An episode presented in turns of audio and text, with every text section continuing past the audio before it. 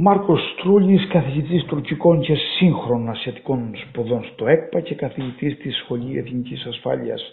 Κύριε Τρούλη, καλώς ορίσατε στο News Hub. Καλησπέρα κύριε Μαγολίτη, σας ευχαριστώ για την πρόσκληση. Το ένασμα για τη συζήτησή μας μου το έδωσε ένα άρθρο που δημοσιεύσατε ε, πρόσφατα στη Χάφικτον, κάνοντας παρέμβαση και είχε και μια δόση ηρωνίας για την αδράνεια της ελληνικής αμυντικής βιομηχανίας που σε αυτή την ίστατη ώρα που ο αναθεωρητισμός ας πούμε, της Τουρκίας έχει φτάσει σε ένα πολύ ακραίο και επικίνδυνο σημείο ε, δεν ενεργοποιείται. Μ' άρεσε πάρα πολύ ένα παλιό σύνθημα, ένα σύνθημα προηγούμενων δεκαετιών που έχετε βάλει που λέει τι τα θέλουν τα βέρο, τι τα θέλουν τα κυλκής, να τα κάνουμε χωράφια, να οργώσουμε τη γη. Δηλαδή βούτυρο ή κανόνια.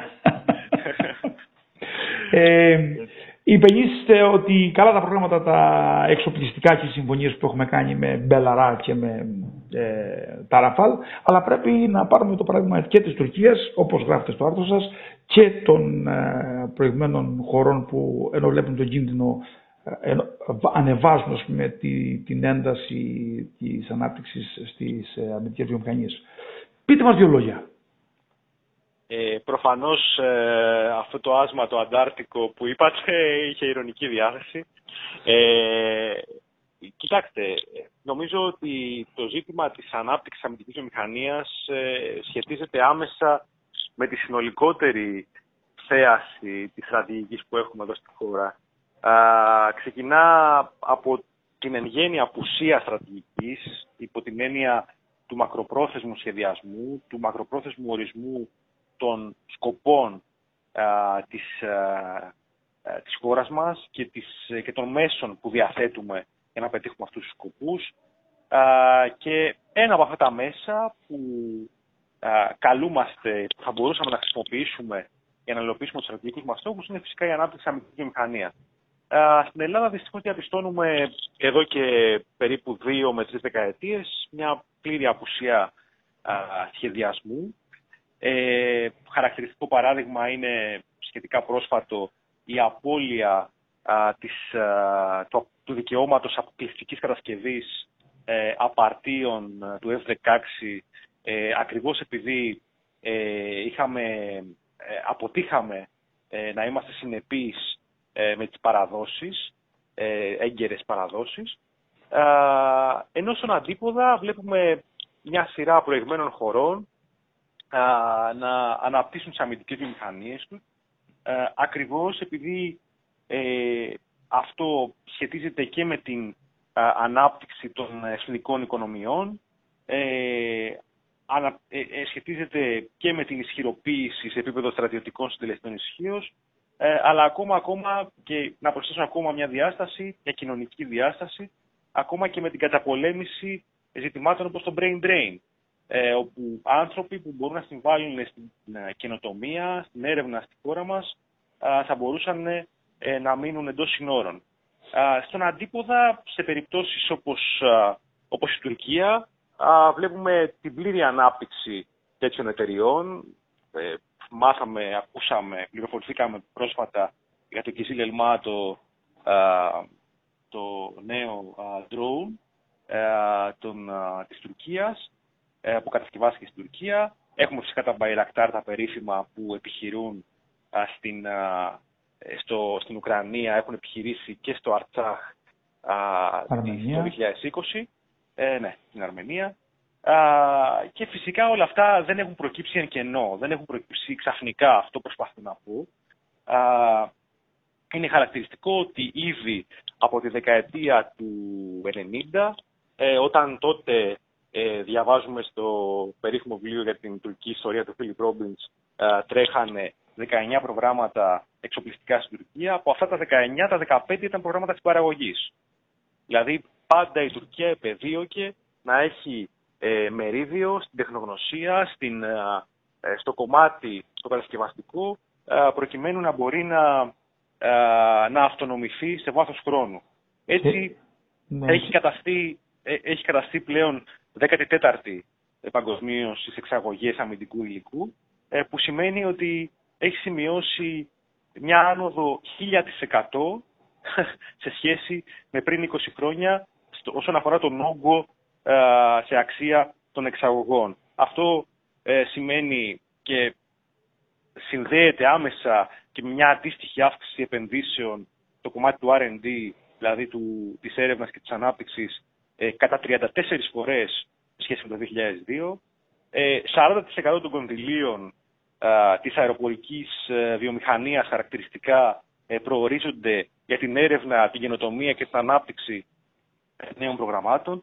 Οπότε βλέπουμε ένα συντεταγμένο σχέδιο, το οποίο δεν είναι ουρανοκατέβατο, βγαίνει, εκπορεύεται συντεταγμένα μέσα από ισχυρή βούληση, αν θέλετε, της, της πολιτικής ηγεσίας, αλλά και με ένα θεσμικό πλαίσιο, ε, αν θέλετε, εκπόνηση στρατηγικής, ε, το οποίο συνδέεται και με μια άλλη διάσταση, την οποία θα ήθελα να προσθέσω, ε, το Συμβούλιο Εθνικής Ασφαλείας.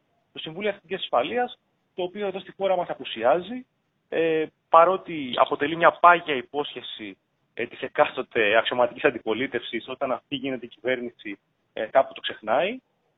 Δηλαδή, όταν λέμε Συμβούλιο Ασφαλείας, στην ουσία μιλάμε για μια θεσμοποίηση του συστήματος λήψης αποφάσεων, για μια θεσμική συγκρότηση ε, η οποία να γνωμοδοτεί προφανώς, δεν θα λαμβάνει αποφάσεις. Δημοκρατία έχουμε, η κυβέρνηση θα λαμβάνει αποφάσεις, αλλά θα γνωμοδοτεί και γνωμοδοτώντας ε, και δημοσιοποιώντας ε, την, ε, τη γνώμη της, ε, προφανώς θα δεσμεύει και θα δημιουργεί, θα δημιουργηθεί, θα δημιουργεί δικλείδες ασφαλείας σε, αυτές, σε αυτό το σύστημα λήψης αποφάσεων. Με άλλα λόγια, με απλούστερα λόγια, ο εκάστοτε ε, Υπουργός Εξωτερικών, Υπουργός Άμυνας ε, ή ο Πρωθυπουργός ε, θα πρέπει να λογοδοτεί ε, στη δημόσια, στο πλαίσιο της δημόσιας συζήτησης για την, ε, για την όποια απόφασή του, ε, ακριβώς επειδή σε περίπτωση που υπάρχει μια αντίθετη ε, γνωμοδότηση από το Συμβούλιο τη Ασφαλείας. Αυτή η θεσμική συγκρότηση νομίζω ότι είναι αυτό. Αυτό πάντως, κύριε Τρούλη, που λέτε ε, αν κάποιος δει έτσι διάσπαρτα τις απόψεις πολλών αναλυτών, καθηγητών, ε, διεθνολόγων, ανθρώπων που ασχολούνται με την γεωπολιτική και τις διεθνείς σχέσεις, θα δει ε, πολύ σοβαρές και πολύ σημαντικές τοποθετήσεις σε όλα τα πάνελ, ιδιαίτερα σε αυτή την εποχή που οι γεωπολιτικοί αναλυτές ε, είναι ό,τι ήταν πριν από μια δεκαετία οι οικονομολόγοι στα πάνελ.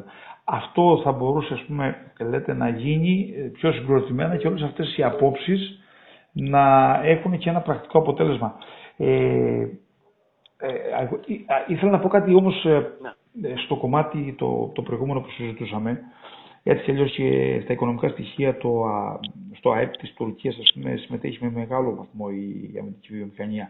Όποιος όμως στην Ελλάδα αποτολμούσε να μιλήσει για εξοπλιστικά γινόταν συνόημο της διαφθοράς αφού ο πρώτος βίος της χώρας ήταν πολύ βρονικός πάνω σε αυτό το κομμάτι. Στο άρθρο σας κάνετε, κείμενο, κάνετε λόγο στο κείμενό σας για ε, την ανάγκη δημιουργίας ε, ε, γνωμοδότησης ανεξάρτητων και υπερκομματικών θεσμών που θα μπορεί να μπαίνει στις σωστές επιλογές και με αυτόν τον τρόπο ας πούμε, ο πολίτης να ανακτήσει την εμπιστοσύνη του στο σύστημα.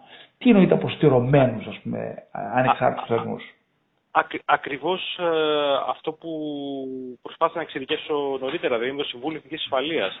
Θεσμοί δηλαδή, οι οποίοι θα συγκροτούνται ε, θα έχουν καταρχάς ε, μια διάρκεια ζωής. Λέτε δηλαδή ότι το Συμβούλιο Εθνικής Ασφαλείας να δίνει ας πούμε, τον τόνο και στο θέμα των εξοπλιστικών, γιατί ε, καταλάβα. Ε, το, ε, κοιτάξτε, το κομμάτι της ασφάλειας αγγίζει ε, σχεδόν όλες τις πτυχές των δημόσιων πολιτικών.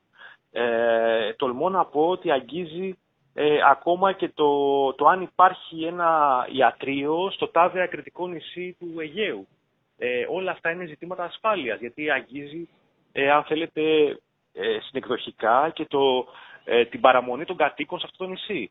Ε, οπότε η ασφάλεια είναι ένα ζητούμενο το οποίο διαπερνά οριζόντια τις δημόσιες πολιτικές. Αυτή λοιπόν, αυτή η γνωμοδότηση επί ζητημάτων ασφαλείας, για, όταν λέω ότι πρέπει να είναι αποστηρωμένη, πρέπει να είναι υπερκομματική, πρέπει να είναι ε, αν θέλετε να, να, να γίνετε μια σοβαρή βάση, ε, ε, πολύ συχνά φιλοξενείτε και σε εκπομπές σας ε, τον κύριο Λιαργκόβα, που ήταν στο γραφείο προπολογισμού της Βουλής, συχνά παραθέτω αυτό το παράδειγμα. Δηλαδή, ένας θεσμός ο οποίος προσπαθεί να είναι όσο το δυνατόν πιο αυτονομημένος ε, και να γνωμοδοτεί ε, επιζητημάτων εθνικής οικονομίας. Αντιστοίχως, σε ζητήματα εθνικής ασφάλειας πρέπει να έχουμε ένα θεσμό ο οποίος να συγκροτείται και από ανθρώπους οι οποίοι έχουν χρηματίσει σε θέσεις ευθύνης και από απόστρατους οι οποίοι ε, να έχουν μια γνώση φυσικά και μια εμπειρία πάνω στα ζητήματα και από καθηγητές ε, του χώρου και των διεθνών σχέσεων και της γεωπολιτικής αλλά και άλλων ε, αντικειμένων οι οποίοι ε, θα προσφέρουν τις υπηρεσίες αμυστή προφανώς για να μην, είμαστε, να μην έχουμε αυτό το, ε, να μην πάμε σε άλλα μονοπάτια πέρα, πέρα από τη θητεία μιας κυβέρνησης. Ε, θα είναι άνθρωποι οι οποίοι θα λειτουργούν θεσμικά ε, και θα τους αγγίζουν οι μεταβολές σε επίπεδο ε, εναλλαγής των κομμάτων στην εξουσία. Αυτό είναι ένα ζητούμενο. Είναι ζητούμενο, αν θέλετε.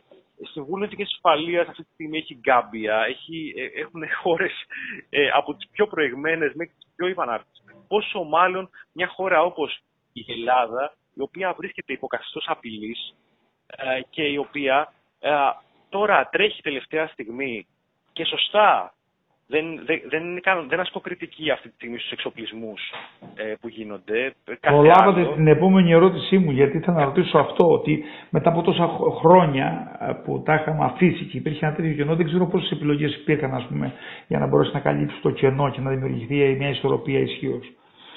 Σύμφωνοι, αλλά γιατί να φτάσουμε σε αυτό το σημείο και, εν πάση περιπτώσει, ωραία, φτάσαμε σε αυτό το σημείο, ε, πήγαμε σε αυτή τη λύση ανάγκης τώρα, η οποία ήταν, ξαναλέω, προς σωστή κατεύθυνση με τα Ραφάλ, με την Πελαρά κλπ.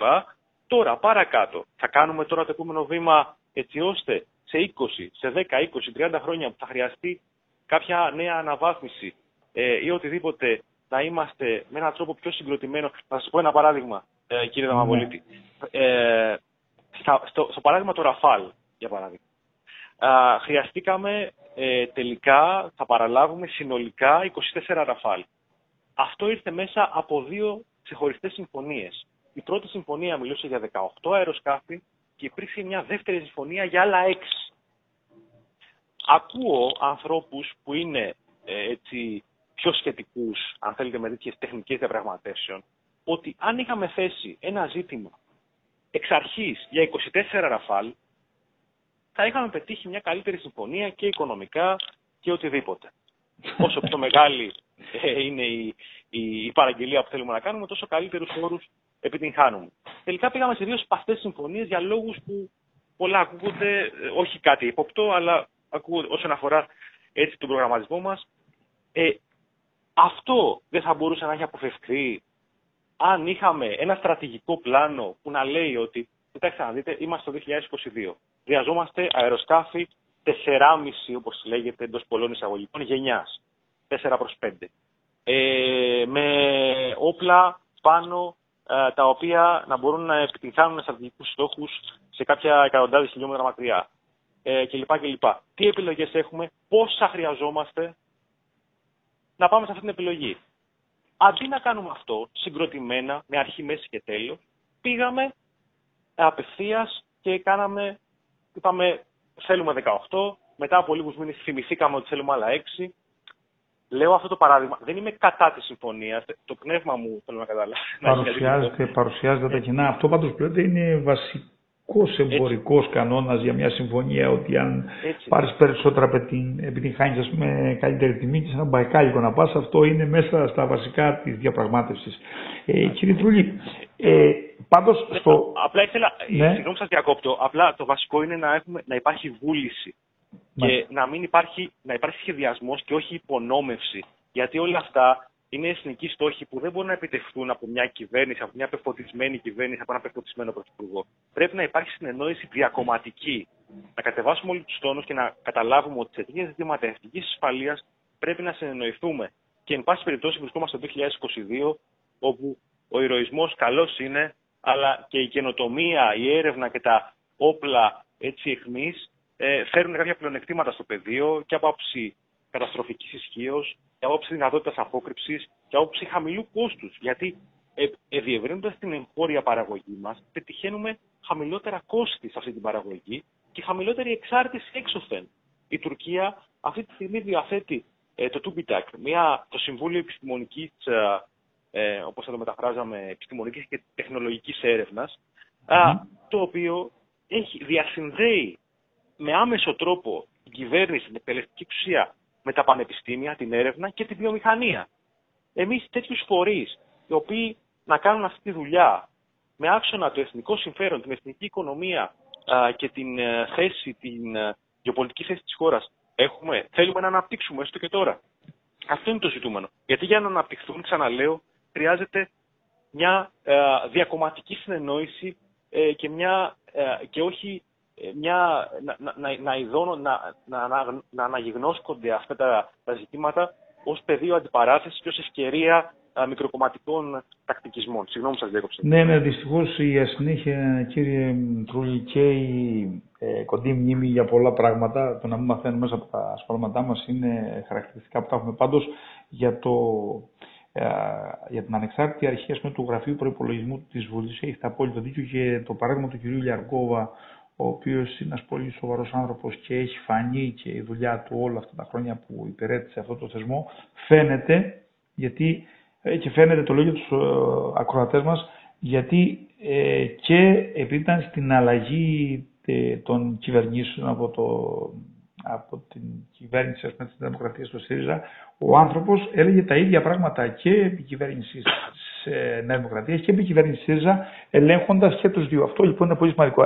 ανταυτού όμως εμείς αντί για να έχουμε ένα Συμβούλιο Εθνικής Ασφαλείας, έχουμε σύμβουλο εθνικής ασφάλειας που κατά καιρούς μας εκπλήσει με τον οποιοδήποτε πρωθυπουργό είναι με τις δηλώσεις του. Ε, να περάσουμε... Ένα πρωθυπουργό είναι, με αυτή την κυβέρνηση έχει οριστεί ναι. ε, και μας έχει εκπλήξει πολλές φορές, γραφείο... πολλές φορές, πολλές φορές. Νομίζω ότι, ότι υπήρχε πιο μπροστά, απλά δεν, ε, δεν ακούγαμε καθόλου δηλώσεις και τέτοια. Ε, κύριε Τόλη, επειδή ειδικεύεστε στα θέματα Τουρκίας, ήθελα να πάμε σε όσο χρόνο μας απομένει ε, στη συμφωνία που υπεγράφει μεταξύ της Ελλάδας και της Λιβύης για θέματα έρευνας και διάσωσης ε, βλέπουμε ότι κάθε φορά που η Τουρκία προχωρά σε ένα βήμα υπάρχει και μια απάντηση. Το ζητούμενο είναι αυτές οι συμφωνίες, γιατί και με την Αίγυπτο υπέγραψε παρόμοιες συμφωνίες, πόσο επηρεάζουν το τουρκολιβικό μνημόνιο; Είναι, είναι, ε, επαληθεύεται και πραγματολογικά αλλά και θεωρητικά το ξεγνωρίζουμε αυτό ότι ε, όταν έχεις να αντιμετωπίσεις έναν αναθεωρητικό ε, γείτονα ε, οφείλεις να κινητοποιήσεις όλους τους συντελεστές ισχύως σου και ένας βασικός συντελεστής ισχύως σε αυτές τις περιπτώσεις είναι οι συμμαχίες. Αυτές οι συμμαχίες πρέπει να δομούνται πάνω σε μια συναντήληψη απειλής, δηλαδή μια βαθιά πεποίθηση για το ποιος είναι το πρόβλημα στην περιοχή μεταξύ των συμμάχων, να υπάρχει μια, μια κοινή αντίληψη και μια σύγκληση συμφερόντων μεταξύ αυτών των δύο.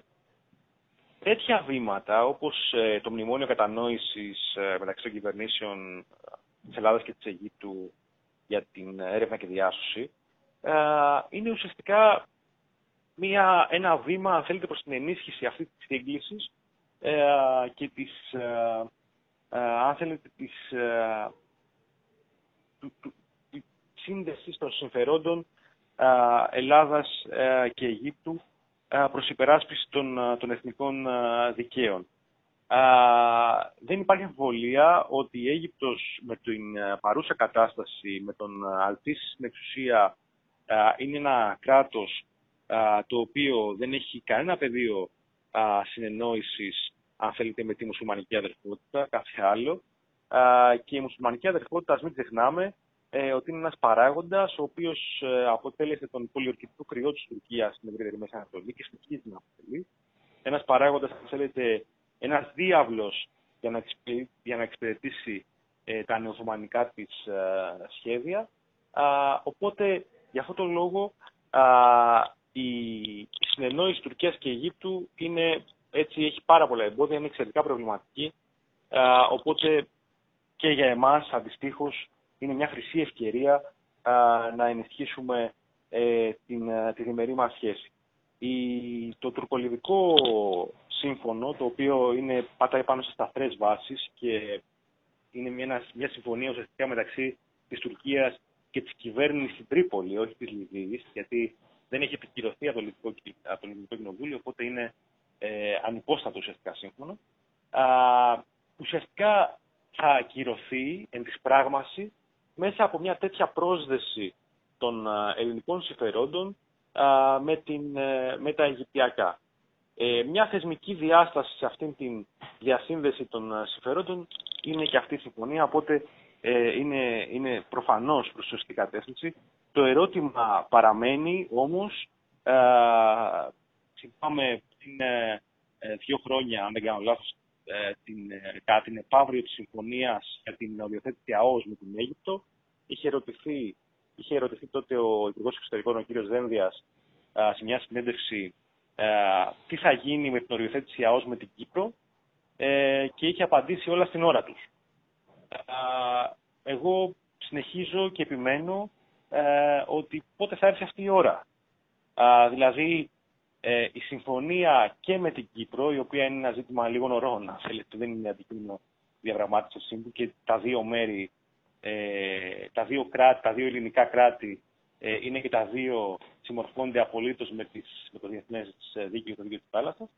Ε, μια τέτοια συμφωνία θα προστίθετο σε αυτές τις συμφωνίες που δημιουργούν ένα πλέγμα θεσμικό, ε, δικαιικό, ε, υπεράσπισης ε, των ελληνικών εθνικών συμφερόντων. Ε, και έτσι θα ήθελα να το προσθέσω και αυτό σαν, σαν ζήτημα. Και επειδή υπάρχει και ζώνη επαφής ε, της ΑΟΣ της Ελλάδος με την ε, Κύπρο, αλλάζουν όλα τα δεδομένα. Ε, σε, αυτό πάμε για να κλείσουμε με αυτό. Ε, ήθελα να, να μας πείτε η, η υλοποίηση του Interconnector Eurasia, του καλωδίου που θα ενώνει το Ισραήλ, την Κύπρο, την Κρήτη, την Υπηρετική Ελλάδα και συνεχεία την Ευρώπη, και θα τροφοδοτεί ε, με ρεύμα που θα παράγεται από φυσικό, την καύση φυσικού αερίου και πατάει ακριβώς πάνω στον EastMed είναι ε, η μία προδιάθεση για το ότι θα γίνει. Σίγουρα και ξέρετε τέτοιες... Ε, Γιατί περνάει μέσα από τη ζώνη επαφής των ΑΟΣ, ας πούμε, Κύπρου και Ελλάδας. Ναι, μα τέτοια βήματα ε, ουσιαστικά ουσιαστικά προϋποθέτουν, όχι τυπικά, αλλά ουσιαστικά προϋποθέτουν ε, μια τέτοια, αν θέλετε, κατοχύρωση ε, σε επίπεδο για, και θεσμική κατοχύρωση. Αλλά ξέρετε κύριε Δαμαβολίτη, αυτό που βασικά ε, απαιτείται είναι η βούληση της εκάστοτε ελληνικής κυβέρνησης να επιβάλλει, αν θέλετε, το, το διεθνές δίκαιο να επιβάλλει τη συμμόρφωση ε, των ε, παραγόντων της περιοχής το διεθνές δίκαιο. Αυτό που λέμε πολύ συχνά, επαναλαμβάνουμε και σωστά, ότι η Ελλάδα είναι ένας πυλώνας ασφάλειας και σταθερότητας στην περιοχή, πρέπει να το επαληθεύει η ίδια η Ελλάδα μέσα από τη στρατηγική συμπεριφορά της. Α, όταν α, μιλάμε για... Ε, όταν, όταν μάλλον γίνεται μια συμφωνία για τον EastMed ε, το 2020. Ε, στη συνέχεια έχουμε ε, μια αποδόμηση και μια ουσιαστικά απαγκίστρωση των ΗΠΑ μέσα του δήλωσης της κυρίας Νούλαντ το Νοέμβριο του 2021. Ένα μήνα μετά την Ελληνοαμερικανική Αμυντική Συμφωνία, που σημαίνει ότι δεν είχε τεθεί καν αυτό το ζήτημα επιτάπητος. Ε, θέλω να πω με αυτά ότι και τώρα μπαίνει ξανά γιατί, Γιατί ε, η, η Ευρώπη χρειάζεται να βρει πρόσβαση ε, και στο φυσικό αέριο της του Μεσογείου, αλλά και ε, στα, να διασυνδεθεί με τη Μέση Ανατολή με το Euro Asia Connector που λέτε, ε, προκειμένου ε, να βρει ερίσματα στην περιοχή. Όλα αυτά και όλες αυτές οι μεταλλαγές μέσα σε ένα διάστημα δύο ετών δείχνουν ότι ε, μια χώρα που άγεται και φέρεται, ε, χωρίς ένα στρατηγικό πλάνο ε, επιβολής της δικής της ατζέντα, της δικής της, ε, των δικών της στρατηγικών σκοπών και των δικών της, ε, αν θέλετε, προτεραιοτήτων στο κομμάτι ε, του γεωπολιτικού ε, ανταγωνισμού. αυτό, αν μη τι άλλο, δεν χρειάζεται να το πω, ότι είναι σφάλμα, ότι είναι σφάλμα το οποίο διασυνδέεται και με όσα είπαμε νωρίτερα και το οποίο δεν θα μας βγάλει στο τέλος, στο τέλος πουθενά. Γιατί, ξέρετε, η, η βασική αρχή στις διεθνικές αρχή της αυτοβοήθειας προϋποθέτει ε, την, την, τη, τη, τη, διαρκή μέρημνα ε, ενός στρατηγικού δρόντα να ελαχιστοποιεί ε, τις έξωθεν εξαρτήσεις του ε, και να προσπαθεί με δικές του δυνάμεις ε, να επιτυγχάνει την, να επιβάλλει τη δική του ατζέντα που η ατζέντα είναι προφανώς η εξυπηρέτηση των εθνικών του συμφέροντων. Κύριε Τρούλη, θα ήθελα να σας ευχαριστήσω θερμά για την παρουσία σας εδώ στο News Hub. Ευχαριστώ πάρα πολύ. Γεια σας. ευχαριστώ.